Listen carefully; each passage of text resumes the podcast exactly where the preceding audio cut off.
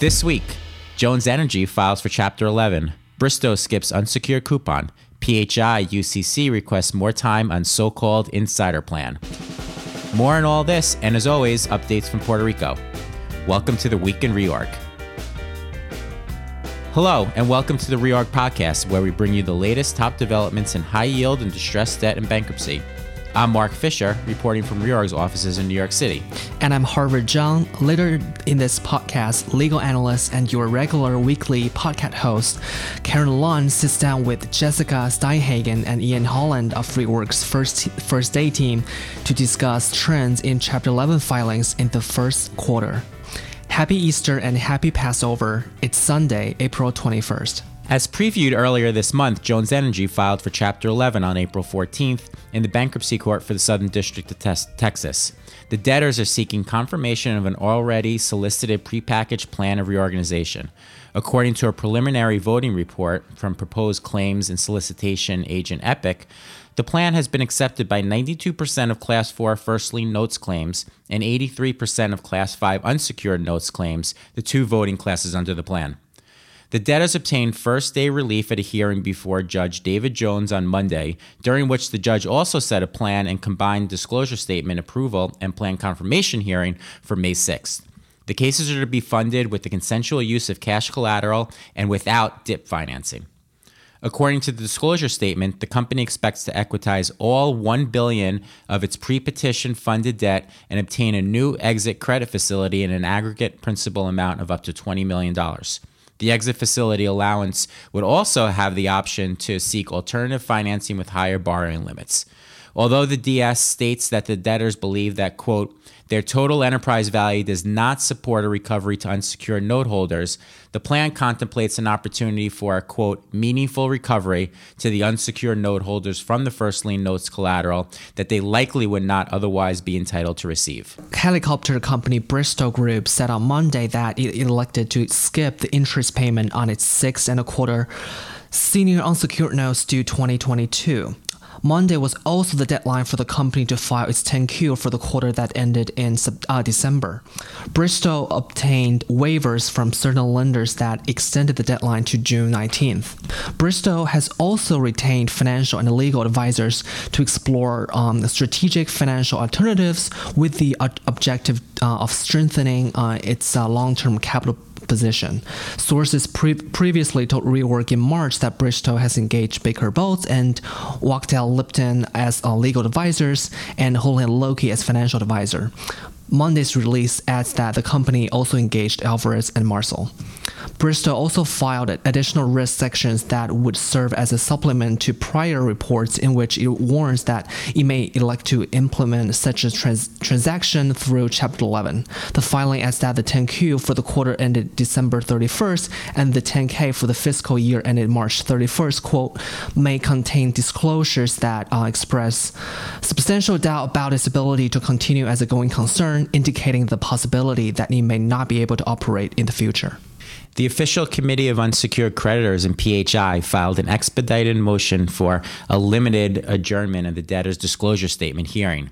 The UCC requests that the hearing be pushed to a date to be negotiated between the UCC and the debtors, allowing the UCC to evaluate and, nego- and negotiate the terms of the debtor's Chapter 11 plan, or what the UCC refers to as the quote, insider plan. According to the UCC, the currently proposed schedule for DS approval does not provide sufficient time for it to perform its statutory duties and assess the plan. The UCC says the PHI plan, quote, reflects the debtor's apparent goal of preserving a meaningful portion of the current equity ownership structure at the expense of their unsecured creditors. The plan, according to the UCC, contemplates a potential cramdown of one or more classes of unsecured creditors based on improper classification, illegal death traps that would punish unsecured creditors for voting against the insider plan, broad releases of claims against insiders, and a potential increase in the controlling shareholders' ownership interest in the debtors. The UCC further asserts that the debtors have not provided a plan equity value, and so it is currently, quote, impossible to ascertain exactly how much new equity CEO Al Gonsoulin is slated to receive directly and indirectly under the insider plan. But Based on a range of enterprise values between 300 million and 600 million, Mr. Gonsoulin would get between 54% and 24% of the reorganized equity, a larger percentage of the debtor's ownership than he currently has. Turning to the island of Puerto Rico, the official committee of creditors in the Title III cases filed a motion Wednesday seeking to be appointed as trustee of the Commonwealth under Section 926 of the Bankruptcy Code for the purpose of continuing to investigate and prosecute certain of the Commonwealth's avoidance actions. The motion also asks the court to grant um, the UCC derivative standing to continue and investigate and prosecute certain other related Commonwealth um, causes of action, as well as calling for independent investigator Kobre and Kim to turn over all documents and witness interview notes. The motion follows a stipulation filed Tuesday night by the PROMESA Oversight Board and the UCC, which provided the, co- the committee with a deadline of Wednesday morning to file the 926 trustee motion. The trustee motion specifically points to paragraph 18 of the stipulation, which provides that the UCC, quote, may seek by motion by the court to be appointed as trustee or plaintiff to pursue additional claims, end quote. The definition of additional claims includes certain claims related to offerings of GO, PBA, and ERS bonds, including on theories of fraudulent transfer, fraud, breach of fiduciary duty, and deepening insolvency. Despite the parties' entry into the stipulation, the UCC makes clear that the parties were unable to, unable to reach an agreement regarding the pursuit of what the motion characterizes as, quote, perhaps the most critical causes of action in these Title III cases, namely claims against the various participants in the bond issuances, including individuals that would expose their improper conduct, end quote. Also in Puerto Rico, the Treasury Department reported on Monday that tax collections increased on a year over year basis in January, beating projections for the month in the Commonwealth's um, certif- uh, certified fiscal plan and remain ahead of targets through the, fi- uh, the first seven months of fiscal 2019. Net revenue to the general fund was $718 million in January, $113 million more than a year earlier, and $118 million more uh, above estimates. Other top red stories of the week were in Windstream, Milbank's second lien group files first rule 2019. Elliott discloses total holdings of 1.15 billion, including 405 million of second lien notes and 524.8 million of unsecured notes. In PG&E, Willkie Farr Subrogation Group files complaint seeking preservation of potentially critical campfire evidence. And Adient announces intention to offer 750 million of senior secured notes due 2026. And here's Jim Holloway back this week with the week ahead. Yeah, thank you for that. It's Jim Holloway in Houston, and it's a busy week in store for us, starting with Tesla, which on Monday, April 22nd, is hosting an Autonomy Investor Day in Palo Alto, California. Palo Alto, the city is apparently named for a tree, when founded by Leland Stanford, which also gave to a grateful humanity the eponymous university. Didn't know this, but I think it's kind of interesting. His brother was a well known spiritualist, meaning he talked to ghosts, seances, and Ouija boards and all that. I think he even endowed a chair for it there at Stanford. Not sure if it's still there. Anyways, on to Tuesday, April 23rd. Lawyers get them meters ready. We have a confirmation hearing in Synergy and a continued STIP hearing in P, G, and E. And earnings, yes, that rough beast slouches our way once again, like it does four times a year. And today, on Tuesday, we have a Community Choice Financial provider of payday loans where the APRs can run into the three digits. April 24th, which is Wednesday, omnibus hearings in Puerto Rico and PG&E, and a second day hearing in Vanguard Natural Resources. And on the earnings front, Albertsons, grocer and druggist, and in Houston, purveyor of excellent fried chicken through its Randall's unit, and earnings from Tesla. Yes, I too wondered why the analyst date is before the earnings release. I'm sure there's a great reason. I'm just too sorry to go look it up. Anyways, Thursday, April 25th, an equity committee formation meeting in PHI Inc. And it's a shame this meeting ain't going to be in Lafayette, Louisiana, where PHI is HQ'd, because then you could stop in at the Creole Lunch House and have that sausage stuffed bread with the chicken fricassee sauce. And we also have earnings from GNC, Clear Channel, Mattel, and Algeco. And last but not least, Friday in PG&E, the California Public Utilities Commission is holding a public discussion on PG&E.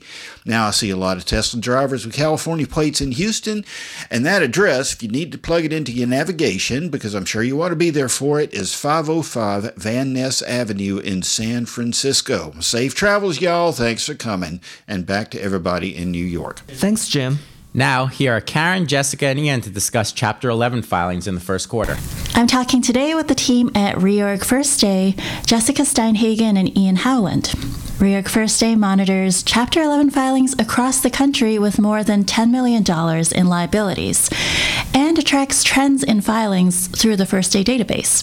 Jessica and Ian are going to give us a bird's eye view today of Chapter 11 filing activity in the first quarter of 2019. Thanks, Karen. First Day had a particularly busy first quarter with a flurry of the usual Chapter 11 cases we cover. We also added coverage recently for single asset real estate cases that fall below our usual threshold of more than 10 million in liabilities to broaden coverage. The purpose of the broadened coverage is to capture additional smaller real estate filers that may be of interest to investors or other subscribers. For example, we have recently reported on East Village Properties, a New York based real estate company with various multifamily real, real property buildings in the East Village up for sale, and Vista Ridge Limited Partnership, which owns an, an apartment building in Washington, D.C. Coverage also included Om Shri, which does business as various hotels under banners including Red Roof Inn and Microtel Inn, and real estate developer CBCS Washington Street, which is developing a luxury hotel in Manhattan. Great. It's great to hear about that new real estate coverage by Reorg First Day. And now turning to the main event today, uh, Jessica, turning it to you. Can you take us through some of the trends you've seen in the first quarter in terms of the volume of bankruptcy activity, as well as the kind kinds of companies filing for Chapter 11? Well, like Ian mentioned, it's been busy. From January 1st through March 31st, the count for new bankruptcy cases was 102. To put things in perspective, that's up 3% from last year in 2018, up 19% from 2017, and down 8% from 2016. The January 15th through March 15th period this year was particularly busy, which outpaced each of the previous three years with nearly 90 new cases in just under 60 days. When we look at the types of companies that are filing, healthcare cases are up 55% when compared to the same period in 2018, and consumer discretionary cases are up roughly 12.5%. Over this period, oil and gas cases have been cut in half, and financials cases are down 12%. In particular, February was the busiest February for Chapter 11 filings in at least four years, with nearly 40 new Chapter 11 cases commenced in just 28 days. Since Reorg First Day started coverage in 2015, the busiest February after 2019 was 2016. Those who remember what those days were like may not be surprised to hear that 21% of Chapter 11s in February 2016 were made up of energy cases. In February this year, energy cases were just 8% of the new cases. We also saw a continuation of many of the same trends we observed last year, including distress in the retail and healthcare sectors. There were roughly 15 retail bankruptcies in the first quarter, including 10 retail chains such as Shopko, Gymboree, Charlotte Russe, Things Remembered, Payless, along with the U.S. retail arm for international fashion company Diesel. There was also Full Beauty, which is the first retail filing for a company with over 1 billion in liabilities that operates primarily online as opposed to traditional brick and mortar channels. There are also filings from retail suppliers, including textile manufacturer Bronx, which ran into trouble renovating a facility the company acquired through the liquidation of American Apparel. Furniture has become an increasingly prevalent theme in retail Chapter 11s, now accounting for over 20% of the year to date total. We also saw more Chapter 11 filings from companies in printed media and in restaurant chain. Great, thanks, Ian. So that was the uh, those were the trends in retail. Uh, another topic that you highlighted before: the rising rate of healthcare bankruptcies. What's going on there? Right, and we should mention that these cases are rising in both frequency and liability size. A total of 17 healthcare cases filed in the first quarter, nearly half of which reported over 100 million in liabilities. For quarter 1 2018, there were only 11 healthcare cases total and 3 with over 100 million in debt. In 2017, these numbers were 8 and 2. And what kinds of companies are seeking Chapter 11 relief in the healthcare industry? The biggest development this quarter was specialty pharmaceutical companies, including, including Avadel Specialty Pharmaceuticals, Pernix Sleep, and Aceto. Nearly all of these pharmaceutical cases, which make up roughly 40% of the quarter's healthcare filings, aim to sell their assets. The healthcare sector as a whole was heavy on sales during the quarter. 60% of cases were filed in pursuit of a potential sale. There are also three continuing care retirement communities seeking to sell assets. So generally, these pharmaceutical companies all cited the same thing, which is just underperformance of their drugs. But Pernix also faced a loss of its two largest generics, um, along with an expiration of certain patents, and then also negative court rulings. Aceto also had a U.S. government determination that 11 of its generics were out of compliance. Aceto also faced supply chain challenges prior to the bankruptcy. The retiring communities that filed this past quarter all faced low occupancy in their facilities. One of them was called Air Force Village West, which used to cater only to military families because of its proximity to an Air Force base, has since relaxed that requirement and says that that rebranding should put it on better financial footing. Um, there were also retirement communities in Texas. One of them was the Mirador community in Corpus Christi that filed um, because of low occupancy, but also attributed this to the 2008 economic downturn, which affected the residential real estate market that didn't allow potential residents to sell their houses and pay Mirador's entrance fee. Mirador explained that its entrance fee model was based on its successful affiliates in other places such as Dallas, Fort Worth, and Austin, but Corpus Christi generally has a smaller median income. Um, Mirador's troubles were also made worse by four primary competitors in its area. Mayflower Communities was another one of these retirement communities um, doing business as the Barrington of Carmel in Carmel, Indiana, and it faced competition also from competing facilities close to it.